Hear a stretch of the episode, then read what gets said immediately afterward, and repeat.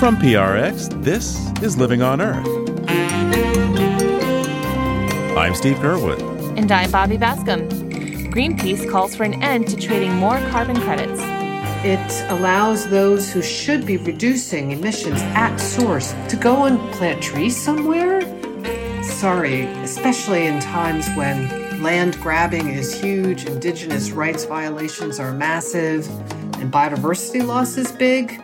No time for that. Also, scientists find that North Atlantic right whales are not growing as large as they should. What we found is that the average reduction in length is about three feet when they reach their full length. So three feet shorter than they were back in the early decades of our studies in the eighties and nineties. So that's a pretty dramatic reduction in size. That and more this week on Living on Earth. Stick around.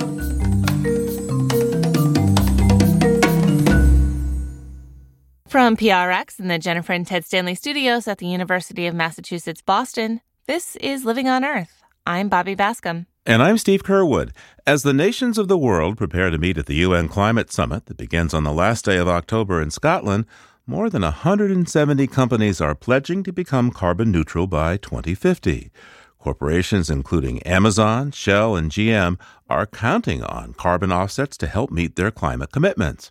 The companies say offsets help them protect the climate even as they continue to emit greenhouse gases because they are paying to reduce emissions elsewhere. Carbon trading programs with hard caps, established years ago, have had some success, such as the Regional Greenhouse Gas Initiative in the Northeast U S, which achieved a thirty-five percent reduction of emissions from power companies over the last twelve years. But critics say too many proposed offsets today involve claiming emission reductions that are hard to verify, such as paying to protect and replant tropical forests.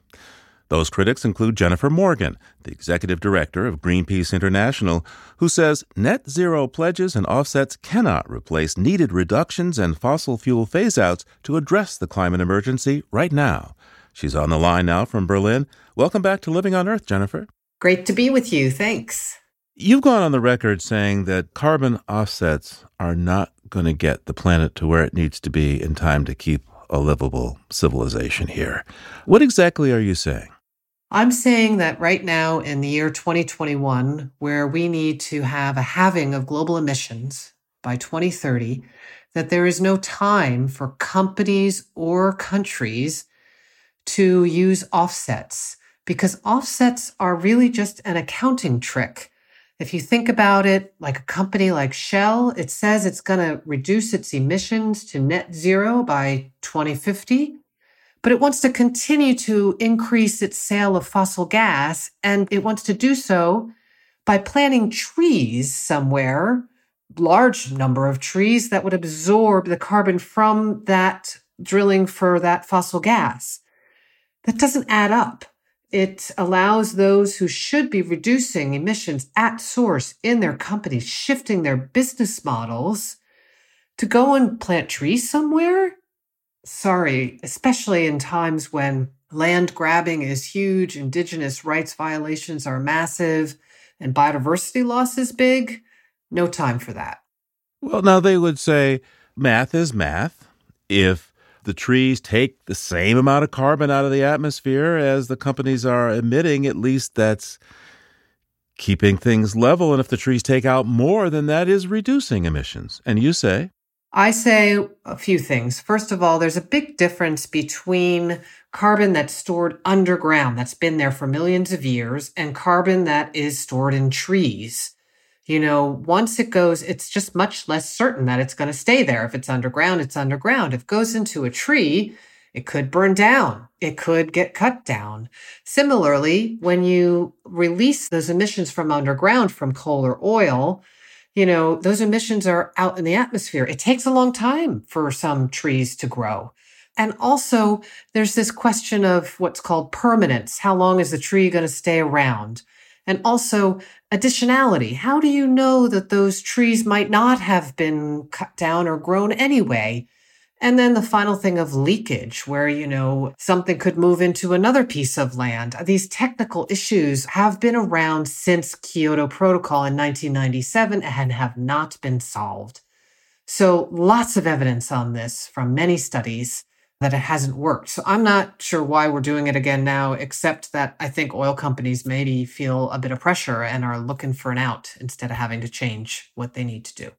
So some criticize the notion of a carbon tax, saying that if you tax something, that legitimizes it. So that would actually encourage the fossil fuel companies to keep on going, knowing that it just means they're going to raise the price some. Maybe it'll reduce a little demand, but basically they can stay in business. And you say? I say that if carbon taxes and pricing carbon were so effective right now, then we would have seen quite a lot more of emission reductions around the world. It's really not discernible. And also, I think it's really important to bring in the social dimensions here, because if a company can, you know, have to pay more because there's a carbon tax or there's a carbon price, where does that higher cost get transferred to? Well, oftentimes it will get transferred to a consumer, and that consumer probably doesn't have as much money as that corporation has to deal with this. And so that's a hugely important issue that needs to be also part of this policy mix. It's just not that simple. And I think it really hasn't worked. The level of pricing that scientists are telling us is necessary in order to really get the scale of the emissions down, well, those have to be coupled with those social measures, or else you penalize the wrong entity or person. Yeah, we certainly saw when Macron tried to raise the price of fuel in France, you had the whole uh, Yellow Jacket rebellion. People can't afford it, especially if they don't make the, the money that the folks in the fossil fuel executive suites make. Well, and they shouldn't have to. They haven't caused this problem. Those responsible for actually causing these emissions are those carbon major corporations and the large major emitting countries around the world. And so I think there's no climate justice without social justice. These have to come hand in hand together. And I think it's often a kind of a move, as Exxon recently said in an investigative journalism thing, yeah, we'll support a carbon tax because we know it's never going to happen. And also they know that the social unrest will happen unless you really think of those two things together. Now, some argue that we need to halt deforestation around the world, in the tropics especially, and that perhaps carbon offsets can be used for better good for those kinds of projects. What do you think is the solution to stopping the destruction of the tropical forests that are so important in maintaining the carbon balance? Well, this is an incredibly important issue. I think, you know, one key thing is in those countries to have really watertight domestic laws and policies which protect forests and, you know, also eliminate deforestation through supply chains and really start also to phase out industrial meat and dairy. You know, a big check coming in from corporations around the world for carbon offsets isn't going to sort it. You need these policies.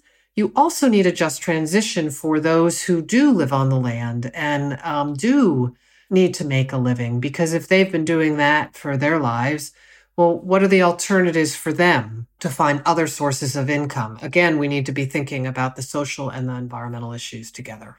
How much trouble are we in right now about the climate? We're in big trouble, Steve. We are, I think, backs to the wall because so little has happened when we knew it. I mean, the first scientific study I know about was put on Lyndon B. Johnson's desk a long time ago. There's been a lot of denial out there by fossil fuel interests to slow things down to the point that we are now. I mean, think about what's just happened in the previous months and the suffering that's happened to people from extreme climate events all around the world. Developed countries are now feeling it, what developing countries have been feeling for years. So it's serious. I mean, it's scary serious. So that's why all of the movements and the youth and the people who get it and are engaging, that's real. They get it. They know what their future could look like if we don't turn this around now. For twenty fifteen, the U S and China got together in advance, uh, COP twenty-one, to work out a game plan to have the Paris Climate Agreement happen. This time around, it doesn't seem to be the case that these two countries, the two biggest emitters on the planet, are working together to come up with a plan to move things forward. What are the prospects, do you think, for this upcoming climate meeting in Glasgow, considering those circumstances? Well, I think that The prospects for the Glasgow meeting are all to play for. I think that there are big expectations, both for the United States to finally put a credible implementation plan on the table that goes into law, that can build the confidence of other countries that the U S isn't just going to come and go based on its latest election. And I think, you know, China and other countries leaning into their own national interests and peaking emissions earlier, reducing emissions domestically from coal, those are all part of the mix. But I think the real question for me is, will not just those two countries, but all of those major countries really come together in an unprecedented way that we've had before? It's no longer just about two countries. It's a bigger piece. And also we're in a moment when movements around the world are so active in calling out their governments. And so they can jump together. You know, if they all agree we're going to shift into no new coal, no new oil or gas mines, no new gas projects, no new funding for those, if the core were to do that together, it would transform. And that's what's on the table here. That's what's needed. That's what people are looking for right now. Jennifer Morgan is the executive director of Greenpeace International. Thank you so much for taking the time with us today. Very glad to. Thanks.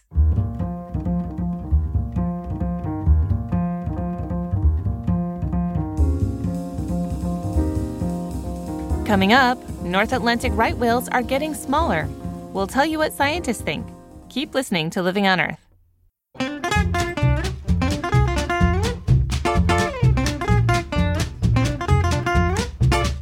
If you like what you hear on Living on Earth, please join us with a gift of five dollars or more.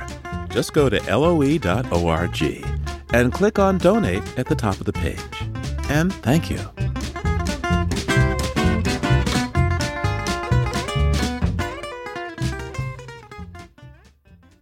It's Living on Earth. I'm Steve Curwood. And I'm Bobby Bascom. And it's time for a trip now beyond the headlines with Peter Dykstra. Peter's an editor with Environmental Health News. That's E H N dot org and daily climate dot org. Hey there, Peter. What do you have for us today? Well, hi, Bobby. If you're a farmer or if you're in the big ag sector, you're already thinking about the twenty twenty-two growing season. And there's growing concern that an herbicide shortage for twenty twenty-two, according to researchers from Purdue University. Glyphosate is a part of the subject. There's a big glyphosate production plant in Louisiana that was damaged by Hurricane Ida. There are shortages in workers on the docks and truckers throughout the country that affect the supply chain. The same supply chain issues we hear about just about everything are going to affect herbicides and therefore affect what's available to eat next year. Yeah, the supply chain problem, it really hits so many different facets of our economy and lives. From what I've read, too, a lot of the glyphosate, these herbicides, are manufactured in China, which is a real bottleneck for manufacturing and, and getting things out to the world.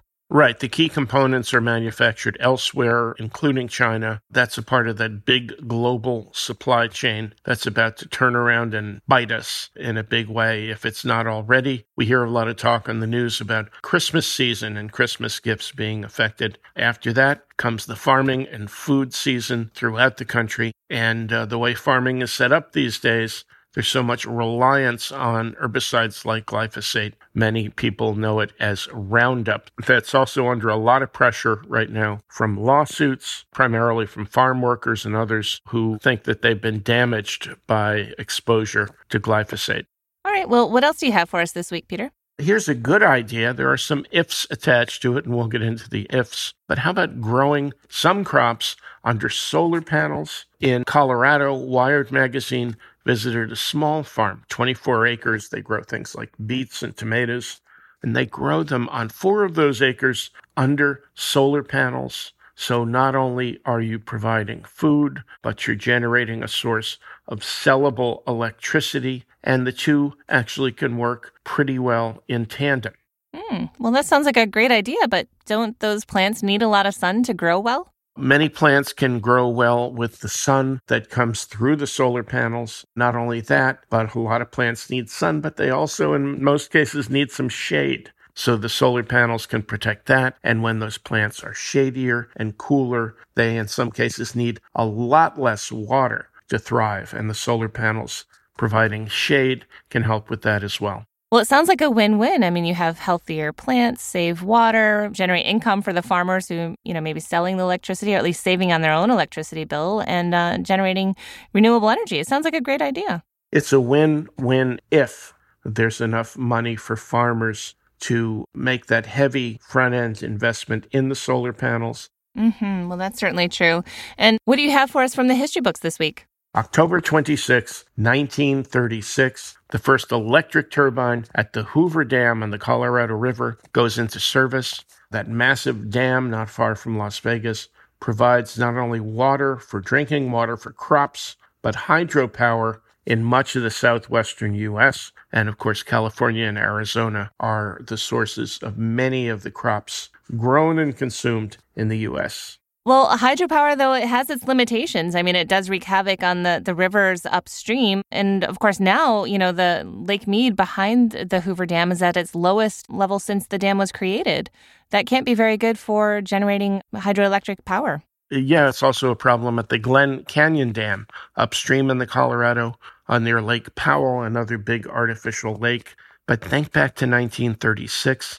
No one could have imagined that there'd be upwards of forty million people in Southern California, Arizona, Southern Nevada. And one of my favorite markers for this, nineteen thirty-six, there were six National Hockey League teams in North America. Now there are four in the desert in Phoenix and Las Vegas. Who'd have thunk it? nineteen thirty-six, that was completely out of our minds, as is the huge population growth that not only has happened, but is projected to continue, even though the region is running out of water. Yeah, I'm sure the engineers who developed the Hoover Dam never could have imagined, you know, millions of people living in the desert. And of course, climate change, which is making the, you know, making the hydrology a lot more challenging. Right. And living in the desert also means you've become reliant on electricity, which for all intents and purposes also didn't exist in nineteen thirty-six in the form of air conditioning.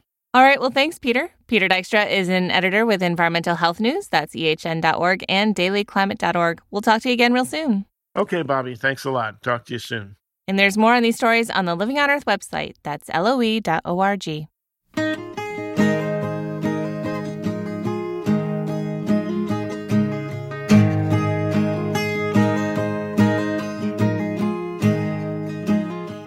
A U S district court recently blocked a federal ban on lobstering in a section of the Gulf of Maine that was designed to safeguard endangered North Atlantic right whales.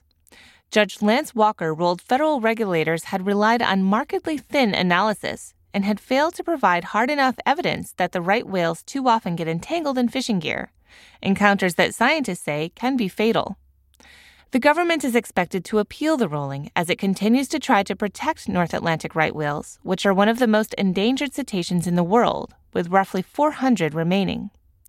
This year, scientists say nineteen living North Atlantic right whale calves were born, which is more than the last three years combined, but still less than a third the previous average annual birth rate. Climate change, vessel strikes, and the entanglement cited in the court case have had scientists sounding the alarm about this crashing population for decades. And now, researchers have discovered yet another threat to their survival. The whales, on average, are actually shrinking in size. Typically, they should be roughly one hundred forty thousand pounds and up to fifty-two feet long. But a new study finds that young North Atlantic right whales are not growing to their full potential. For details, I'm joined now by Amy Knowlton, a senior scientist at the New England Aquarium and co-author of the study. Welcome to Living on Earth, Amy. Thank you. Thanks for having me. So you are a co-author on this study that found that right whales aren't growing as large as they used to. What's going on there? What have you found? Well, what we found is that the average reduction in length is about three feet when they reach their full length. So three feet shorter than they were back in the early decades of our studies in the eighties and nineties. So that's a pretty dramatic reduction in size. A few things seem to be going on. The main concern we have is that there's some indication that entanglements are leading to these shorter whales. The entanglement part of that story was the strongest signal when everything else was compared. And that was only a subset of whales that met the criteria to be included in this paper, meaning that it was either young whales under ten years old that had attached gear, or it was calves whose mother had either attached gear or severe injuries when that calf was nursing. So what is the source of the entanglements? It's, it must be fishing gear, obviously, but what's going on there exactly? Well, there's a lot of lobster gear, crab gear, gillnet gear, especially up here off of the coast of New England. Right whales also, they're filter feeders, so they are moving through the water with their mouths open, and that's where these entanglements begin, typically, is in the mouth. So they'll hit that rope, they'll start flailing because they're all freaked out because they've hit something foreign to them, and then they get all wrapped up. If they can't break free from the bottom gear, they could drown, but... And the other scenario is that they can break free eventually, but they're then trailing a lot of rope behind them, causing energetic impacts and also probably affecting their ability to feed well. We've shown that over eighty-five percent of the population has endured at least one entanglement, and close to sixty percent of the population has endured two or more entanglements. So they're literally swimming through the water with all of this gear attached to them. It's very heavy. I can understand how it would be a real drain on their energy stores. To what extent are smaller whales less resilient over time, or, or how is it affecting their ability to survive? Well, the concern is that because they're smaller, they're not going to have as healthy a blubber reserves that a larger whale might have. And so they would be less resilient to the impacts of climate change, for example. Also, if it's a reproductive female, we know that reproductive females use a lot of their blubber to support a nursing calf. They nurse the calf for about at least a year. They're already in diminished blubber capacity, and then they lose that blubber through giving birth and lactating. Then they are probably going to take longer to recover to be able to build up the reserves to have another calf. We've probably lost some ability for these females to sort of be uh, really productive females in the species, in this population. It's a concern that needs to be considered as we try and keep the species from going extinct. There are certainly stressors that we can't address, such as food limitation and climate change, but the right whales are dealing with that. We know that right whales are pretty resilient and adaptable, and we've seen them adapting to changing food resources in recent years. But uh, the entanglement threat and the vessel strikes that occur in this species are things that we could control much better than we've been doing. That must be frustrating for you as a biologist to watch them adapt to one stressor that we've introduced, you know, the shifting habitats. If it's becoming too warm for them in some places, they have to move north to find a more suitable habitat and the food that they need. But when they move north, they find all of this fishing gear that's entangling them and, and causing a whole new problem. Yeah, it is a very frustrating situation to see. I mean, it's the entanglement threat has been there for decades, and it's certainly been exacerbated partly because of climate change, but also ropes have become much stronger in recent decades. Ideally, ropeless fishing gear would be the ultimate solution to this, and there's been a tremendous amount of progress on that front. How exactly would ropeless fishing gear work?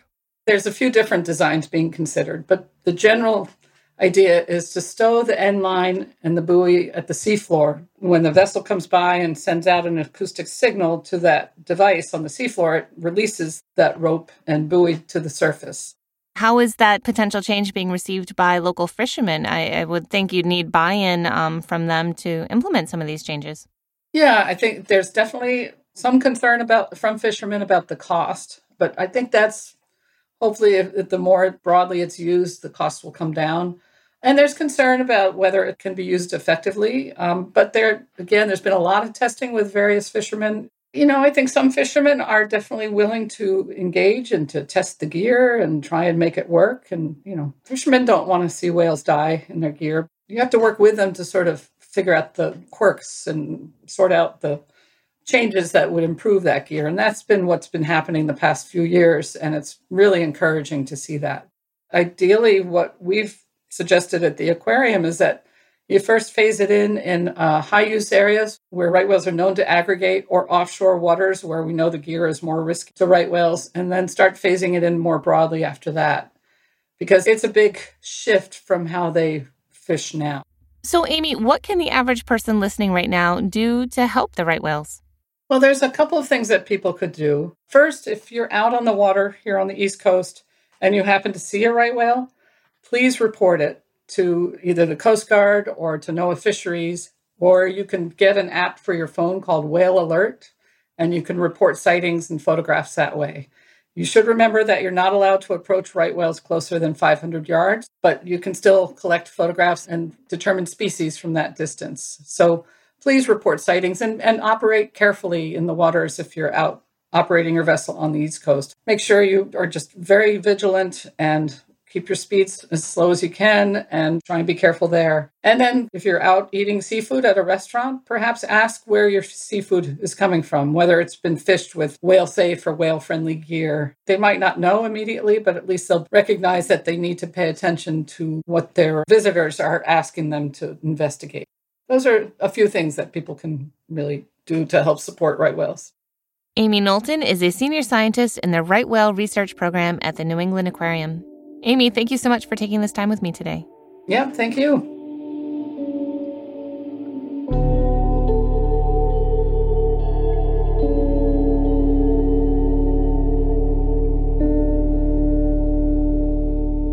We stay at sea now, but much further south off Antarctica with our explorer in residence, Mark Seth Lender. They gather, forming up before a single entry point. They pause, then plunge in single file, crossing the surf line into the sea. Bodies crash, flippers collide. The salt spray luminous in the gray of afternoon rain, in such king penguin seeks to hide. Protection in turbulence and a multiplicity of forms. For the sea is a toothy place, a place of hunger that lurks unseen, of foaming mouths and jaws that bite, and lock is all that stands between.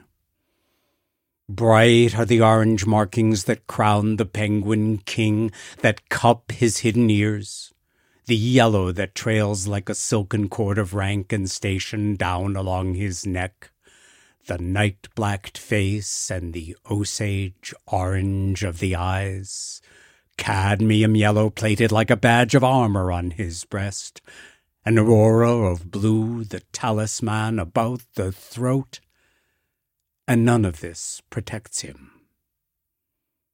Through the waves he leads that leave to feed their hope in the southern ocean. Heading out, they cross the paths of those now full and fed whose hope is now the land. These, returning quickly, parallel the waves as they near the shore, that lurking leopard seal and fur seal, furious with hunger, will be confined in their takings. In numbers, they survive. Meeting the slope of the beach, king penguins break free. They stand upright and shuffle towards the open shelter of the shore, water shedding down their robes of feathers. One raises up his head and cries, "I am alive! I am still alive!" That's Living on Earth's explorer in residence, Mark Seth Lender. Funding support comes from Friends of Smeagol the Seagull and Smeagol's Guide to Wildlife. It's all about the wildlife right next door to you. That's Smeagol, S M E A G U L L, Smeagol Guide dot org. In the drought-stricken Klamath Basin along the California-Oregon border, water is a precious resource. Who gets that water hinges in large part on two endemic species of fish that make their home in the Klamath and nowhere else in the world. Jefferson Public Radio reporter Eric Newman has the story. Biologist Alex Gagne aims his Boston whaler up the eastern shore of Upper Klamath Lake. He's showing off what he says used to be abundant habitat for juvenile fish. It's a mosaic of cattails and willows and tules or bulrushes. At almost thirty miles long, Upper Klamath Lake is home to several types of fish that only live here. So the more hiding places for juvenile creatures, uh, the better they generally tend to do. Two of them are called chwam and koptu in the traditional Klamath language, or in English, the lost river and short-nosed sucker. They have a stubby face and wide lips and can live to be fifty years old. They're an endemic species that's only found here, nowhere else in the universe, and due to their sort of near extinction level status, they are uh, becoming something of uh, a figurehead in the water crisis here. In recent years, the juvenile fish have been dying, causing the overall population to crash. Five years ago, when Ganya started working for the tribes, there were about twenty thousand short-nosed suckers in the lake. Estimates today are just thirty-four hundred. The Lost River sucker is disappearing at a similar rate.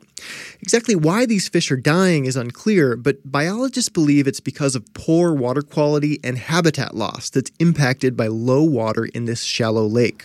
Those factors make their future grim. There's a uh, catastrophic event likely in the next uh, few years. In this extremely dry year in the Klamath Basin, much of the debate over who gets water depends on these fish.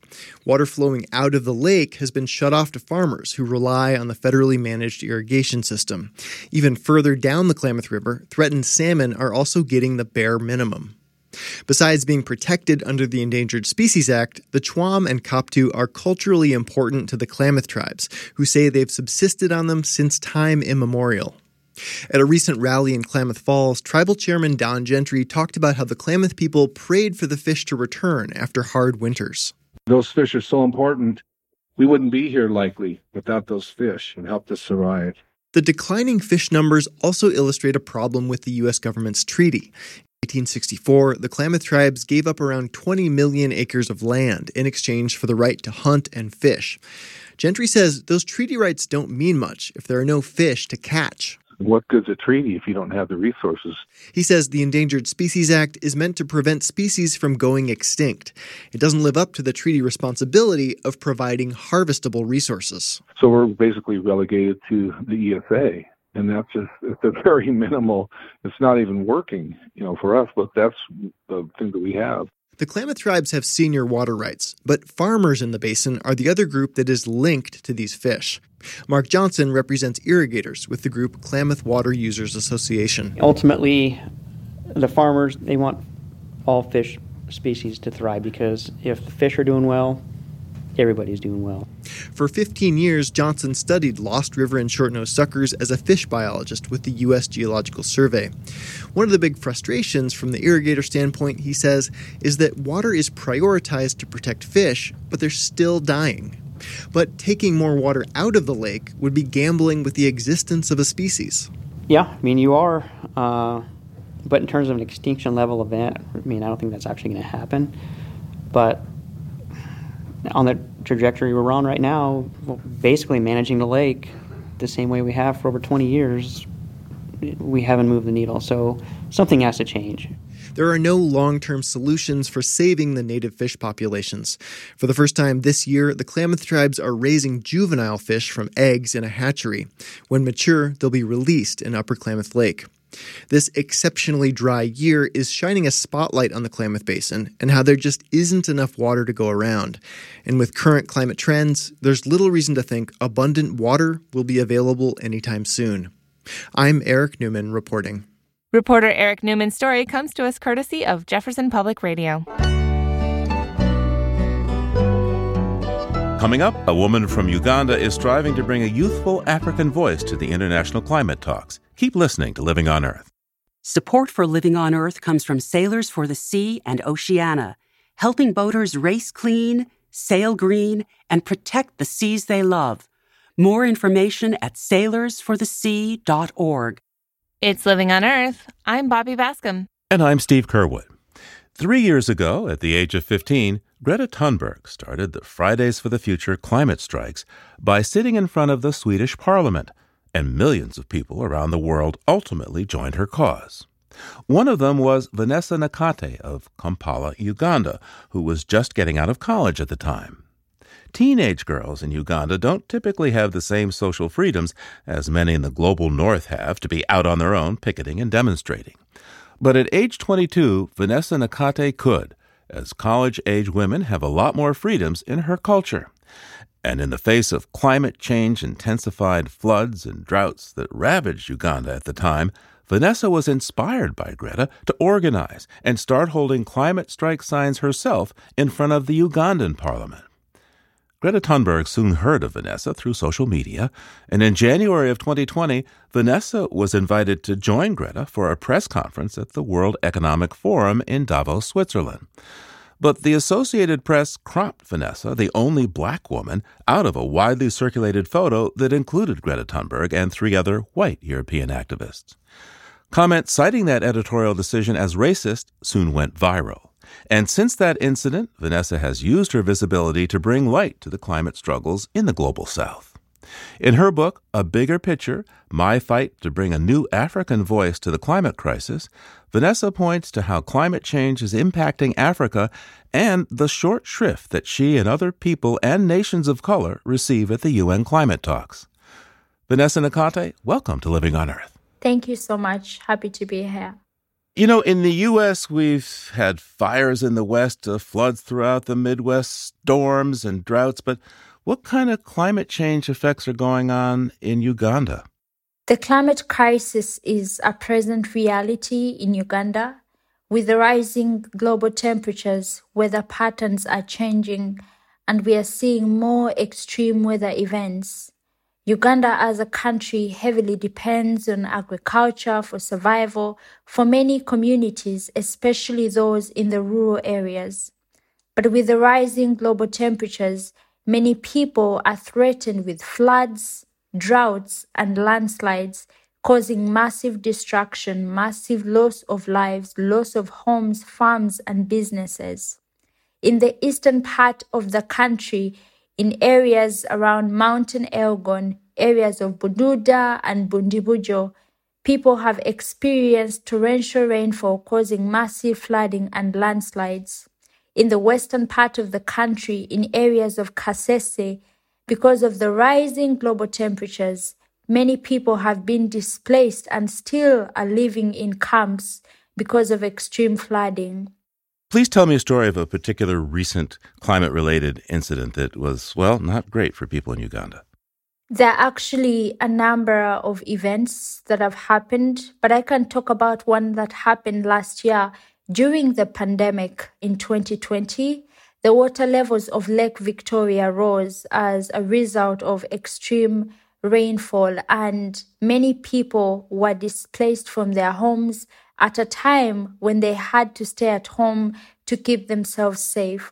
And with the rise in the water levels, not only were farms destroyed, but even toilets were submerged, causing contamination of water sources and threatening the livelihoods of very many people.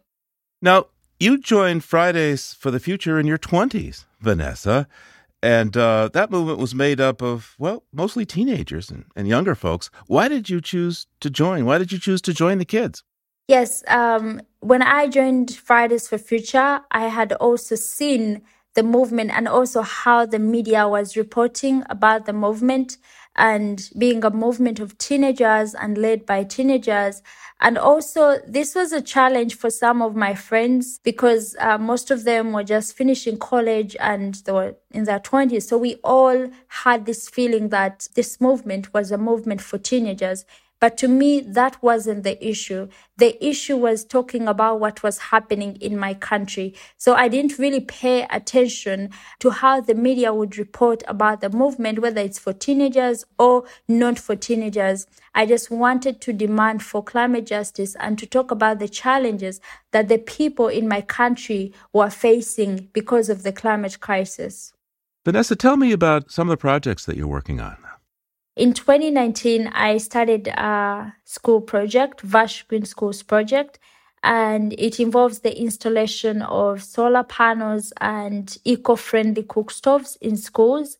And I started this project to help drive a transition to renewable energy in schools in Uganda, and also for the clean cooking stoves to reduce on the firewood that schools were using for preparation of food. Almost all the schools in my country use firewood for food preparation. But with these eco-friendly stoves, the number that is used is greatly cut. So I hope that with this project, many schools can easily transition to renewable energy at no cost and also receive the eco-friendly cook stoves. So far, we've done installations in thirteen schools. You write in your book that when you came actually to the U N, a couple of things happened. Number one, somehow you were asked to leave or move from areas that you didn't see other people being asked to move from. And also, you met with the Ugandan delegation, but when you come home, it was as if that hadn't happened. Can you tell me those stories? Yes, I remember one of the people who was a part of the Ugandan delegation sent me an email and asked if I can meet him and talk about my activism. And I did. We met at the U N, I think, headquarters.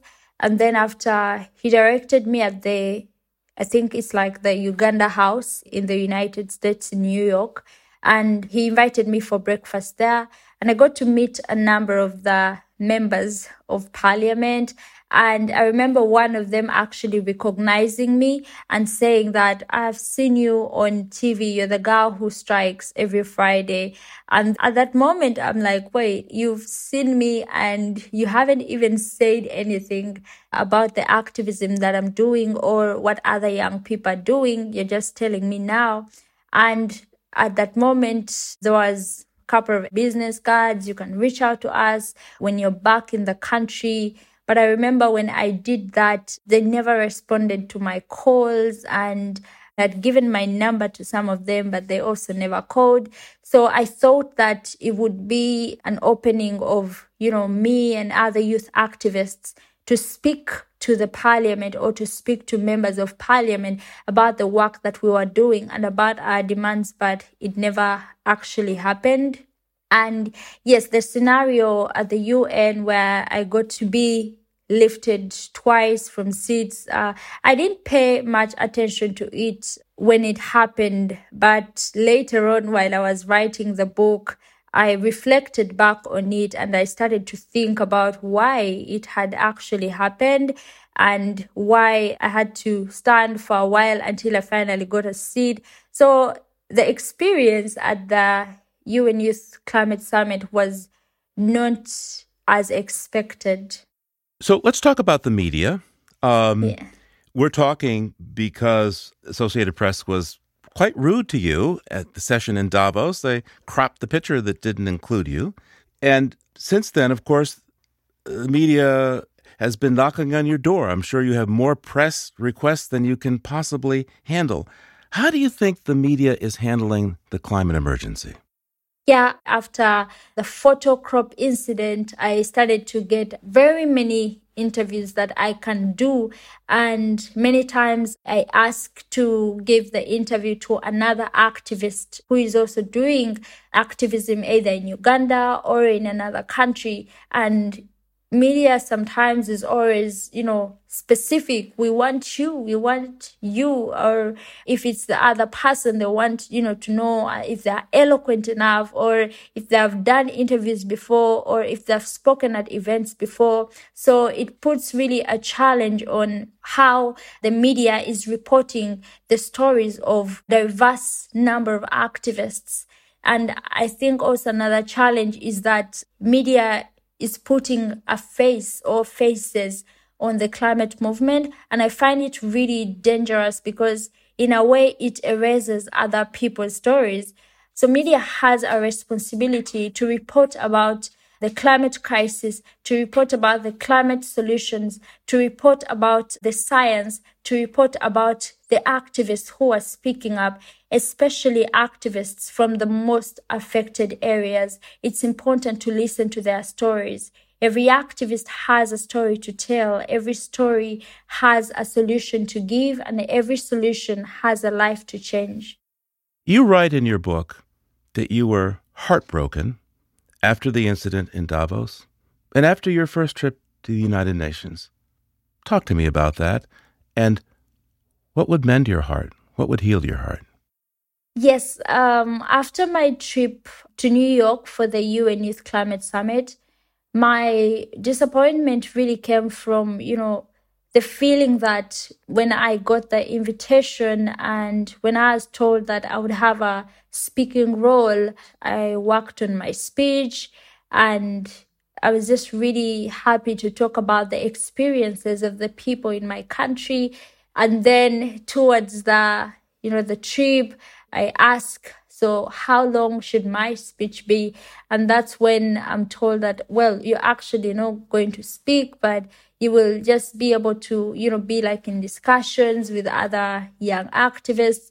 And at that point, it was really a disappointment before I left. And I couldn't tell my family or my friends because they were very excited and, you know, looking forward to hearing me talk about what was happening. So I think that was one of the, you know, disappointments I had, and also not being able to coordinate and meet as many activists as possible while there was also a, a challenge. And then my other disappointment, the one in Davos. Of course, I was really heartbroken and frustrated when I saw the picture and also read the article, because I remember the press conference, one of the things that I really emphasized was the amplifying of voices from different parts of the world, because there are activists from different parts of the world, and it was important for the media to do that. I remember mentioning that while at the press conference. So when I saw, you know, the picture and then the article, I felt like everything that I said at the press conference, like it didn't matter at all. I felt like it just went into the air and immediately disappeared, and no one was really paying attention. So it was really heartbreaking to see the picture. And uh, what would really heal my heart? Yeah, I can say that my heart has healed, and um, I forgive all of them.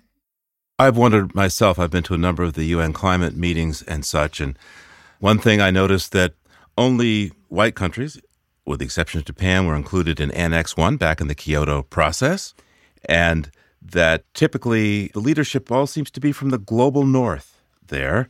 Yes, there are people of color who sit on committees, and even the General Assembly is chaired by sometimes by a person of color, but the power remains at the Security Council. How effective do you think the United Nations is in dealing with the danger and concerns from climate for the global South in terms that are strong enough and meaningful enough? Well, I think that the U N, but not just the U N and the leaders and governments, I think that they're all not doing enough when it comes to handling the issues of the climate crisis in the global South, because if they were, then we wouldn't be seeing the escalation or the frequent climate disasters in our communities. We wouldn't be seeing these floods or hurricanes or cyclones or droughts unfolding in our communities. And it's really a responsibility of all these leaders to ensure that the people from the most affected communities are prioritized, and that their stories are listened to, and that solutions are given, and, and that climate finance is given for these communities, especially for loss and damage. So it feels like we are still speeding in the wrong direction. And while we do that, many people and many communities continue to suffer as a result of climate disasters. But we're still in the climate emergency. So before you go, Vanessa, yeah, we are now, the world is listening to you. The world is going to want to read your book, A Bigger Picture. And you are one among many activists. But like Greta Thunberg, you are now very much noticed as an activist, and from the part of the world that hasn't had much of a voice of activism. What's the message that you want people to know? My message is really a long message, but I will try to to put it in, you know, very few words. I come from Uganda, and it's a country in Africa. And it's important for people to know that historically, Africa is responsible for only three percent of global emissions. And yet Africans are already suffering some of the most brutal impacts of the climate crisis. It's also important to know that while Africa, while the global South is on the front lines of the climate crisis, it is not on the front pages of the world's newspapers. And it's also important to know that there are a number of activists in the African continent, in the global South, who are speaking up, who are demanding for justice from leaders, from governments, from corporations. So what I would want people to know is that the young people in Africa are speaking up, and they're rising up for the people, and they're rising up for the planet. And we want climate justice. We want climate action from the leaders, and our voices will not be silenced. Vanessa Nakate's book is called A Bigger Picture, My Fight to Bring a New African Voice to the Climate Crisis. Thanks for taking the time with us today. You're welcome. Thank you so much.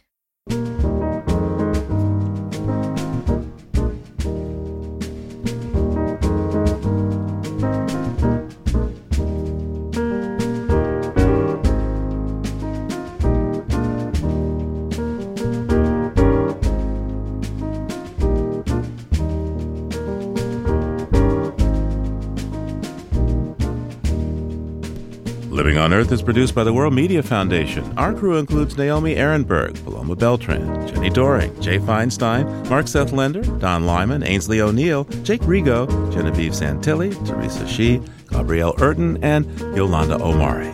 Tom Tiger engineered our show. Allison Lierstein composed our themes.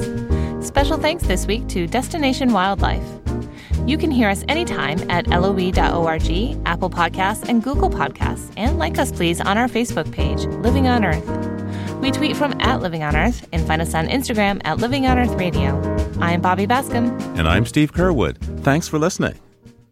Funding for Living on Earth comes from you, our listeners, and from the University of Massachusetts Boston, in association with its School for the Environment, developing the next generation of environmental leaders, and from the Grantham Foundation for the Protection of the Environment, supporting strategic communications and collaboration in solving the world's most pressing environmental problems.